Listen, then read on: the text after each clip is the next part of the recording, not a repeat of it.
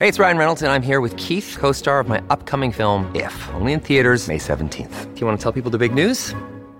All right, I'll do it. Sign up now and you'll get unlimited for $15 a month in six months of Paramount Plus Essential Plan on us. Mintmobile.com slash switch. Upfront payment of $45 equivalent to $15 per month. Unlimited over 40 gigabytes per month. Face lower speeds. Videos at 480p. Active Mint customers by 531.24 get six months of Paramount Plus Essential Plan. Auto renews after six months. Offer ends May 31st, 2024. Separate Paramount Plus registration required. Terms and conditions apply if rated PG. Injured at work in a motor vehicle accident or had a fall in a public space? Speak to Your Claim Lawyers, a no win, no fee personal injury claims law firm that specialises in maximising compensation claims for injured people. Call 1 800 Your Claim or yourclaimlawyers.com.au. Uh, WBBL season got started brilliantly. Uh, the first round of matches uh, over the weekend, there was some big results. There was a super over. Uh, there's some umpiring call controversy. As uh, is just the great way to start uh, a WBBL season, making sure that every game pretty much went down to the wire. And one team that's really, really keen to make amends after a disappointing season last year. They only won four games,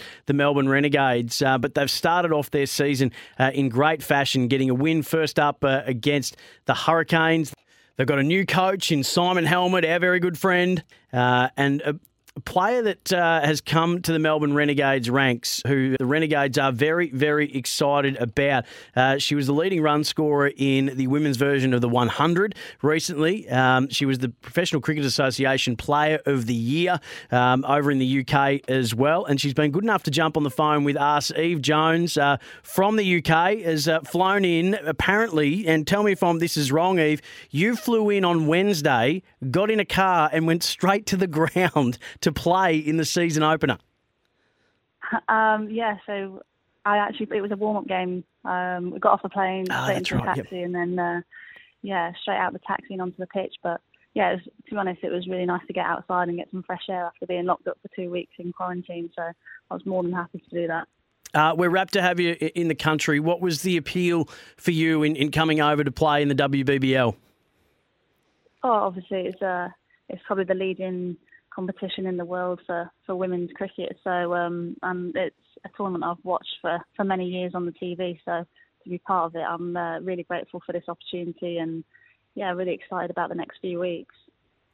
You're 29 years of age, and, and I only bring that up. Obviously, I've read an article recently where you, on uh, ESPN where you spoke about the fact that you, you've taken your game to a whole nother level because of an extra layer of professionalism that you've essentially uh, put in to your cricket. Just can you talk us through that journey? Because your, your last 12 months or more have been extraordinary. As I said, uh, not only were you the, the player of the year, the PCA Women's Player of the Year, the fourth highest run scorer in the 100 for the Birmingham Phoenix, but you're also the leading run scorer in England's domestic T20 competition with the Central Sparks. You're on fire.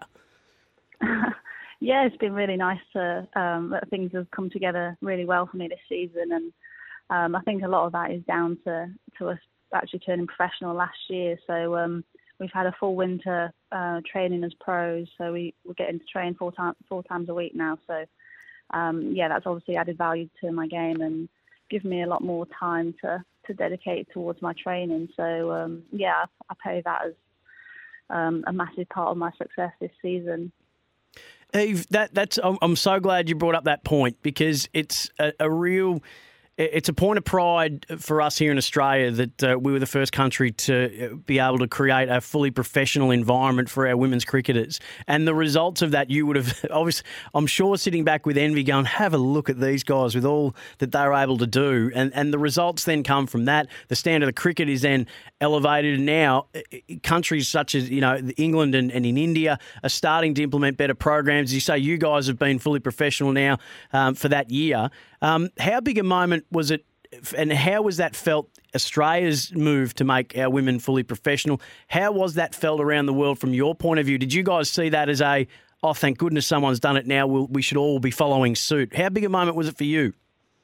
Yeah, absolutely. It's um, I feel like it's been a long time coming in England. Obviously, you guys are a little bit ahead of us, and um, yeah, it's just really nice that we finally got to that moment and uh, we're rewarding female cricketers in the country and, and actually giving them the, the time and um, the facilities and coaching to, to be able to train professionally and yeah, I think it's only going to go from strength to strength the next couple of years. Obviously, the full the full team isn't professional yet. It's only five or six players from each team, so um, we've still got a bit of catching up to do. But yeah, it's it's great that Australia is obviously leading the way with that, and now other countries are, are starting to to jump on board with that as well, which is really great to see.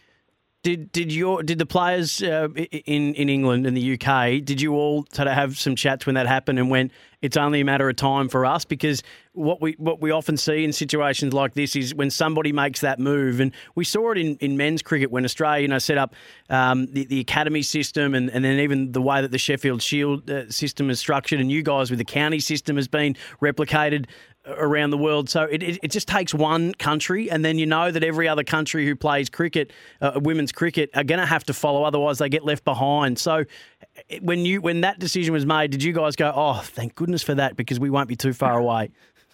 Yeah, definitely. I think uh, we're all a bit envious of uh, of the Aussie players and and the domestic girls at, at the setup they've got. So um, yeah, we're playing a little bit of catch up, but um, yeah, I think it's great that we're finally there, and hopefully other countries will will start to develop their women's system as well, and we might have an IPL in the next few years as well, which would be great for India. We're talking to Renegades UK recruit Eve Jones on the Sporting Capital. From your own professional cricket journey before we come back to the WBBL, um, how close do you feel like you might be to, to getting that national call up? Um, it's very hard to say, isn't it? Um, obviously I've had a I've had a good season this year and been been able to go out and express myself and um, score some some good runs. So um, yeah, it's I'm hoping that I'm not too far away and um, we've obviously got the Ashes coming up this this winter. Um, well, summer for you guys, but um, back out in Australia. So um, uh, we've also got an A side coming out. So fingers crossed I can uh, get on one of those tours and and keep pushing for international selection. Have, has have you had conversations that would have you feeling more or, or less hopeful? Um, yeah, I'm feeling really hopeful. I think um, I've spoke to a few of the England coaches, the academy coaches, and they've just said like just keep scoring runs, and hopefully, um, if I can keep doing that, then and be as consistent as possible, then I feel like it's hard not to select people that are that are consistently doing well. So um, yeah, I'm very hopeful, but yeah, we'll just see. And it's very, it's a very good side, so it's um, a tough side to get into. So um, yeah, fingers crossed that I can actually do well in this WBBL as well and prove that I can do it in these conditions. Uh, yeah, very smart. I mean, obviously, it's a very a really clever thing a decision to make um, to be able to show what you can do on the pitches around the country. Um, what was the selling point for the Renegades for you? I'm, I'm sure that you might have been able to go to a few different uh, WBBL clubs. Um, I've worked with Simon Helmot before. We've we've commentated uh, a fair bit of cricket together, so I know what a great cricket mind he is and, and how respected as a coach he is. What was the selling point for you in terms of coming to the Renegades? Because as I said earlier, it, w- it wasn't a great season for them last year with just the four wins.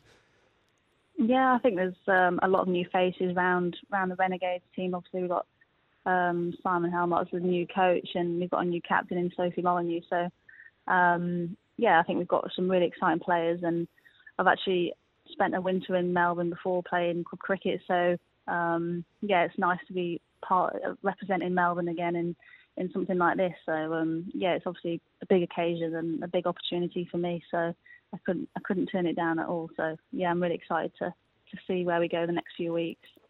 Is there a couple of uh, Australian players or even any of the other international players who you haven't been able to play against before, who you're just rubbing your hands together to face up to? Any of the Aussie bowlers that you can say, I've been hanging out, I'm itching to, to, to face her? Um, any of them, really. Um, obviously, they're a really good side and um, uh, they're the best in the world for a reason. So, yeah, to be able to, to face any of them, I think um, a good challenge for me would be against the Quicks. Obviously, you've got some some really good up and coming young fast bowlers. So um, it'll be it'll be good to to see how I go against those girls. So um, um, but yeah, generally any any of the bowlers that are, are coming at me, I'll, I want to try and take them down as much as possible. Uh, Eve, it, it's great to have you out here. Um, as I say, you, you, you, your last 12 months have been just extraordinary, and I know um, it was a, a, slower start than you would have liked in the first game, but a win it would have been a, a, a gone a little way to, to easing um, that disappointment, and uh, it's a really exciting year ahead for, for the Renegades, and hopefully you're at the forefront of it. Thanks so much for giving us some time, and uh, good luck with what's to come uh, for the rest of the year. Thank you. No problem. Anytime. Thanks for that. When making the double chicken deluxe at Macca's, we wanted to improve on the perfect combo of tender Aussie chicken with cheese, tomato, and aioli. So, we doubled it. Chicken and Macca's together and loving it. Ba-da-ba-ba-ba. Available after 10.30am for a limited time only.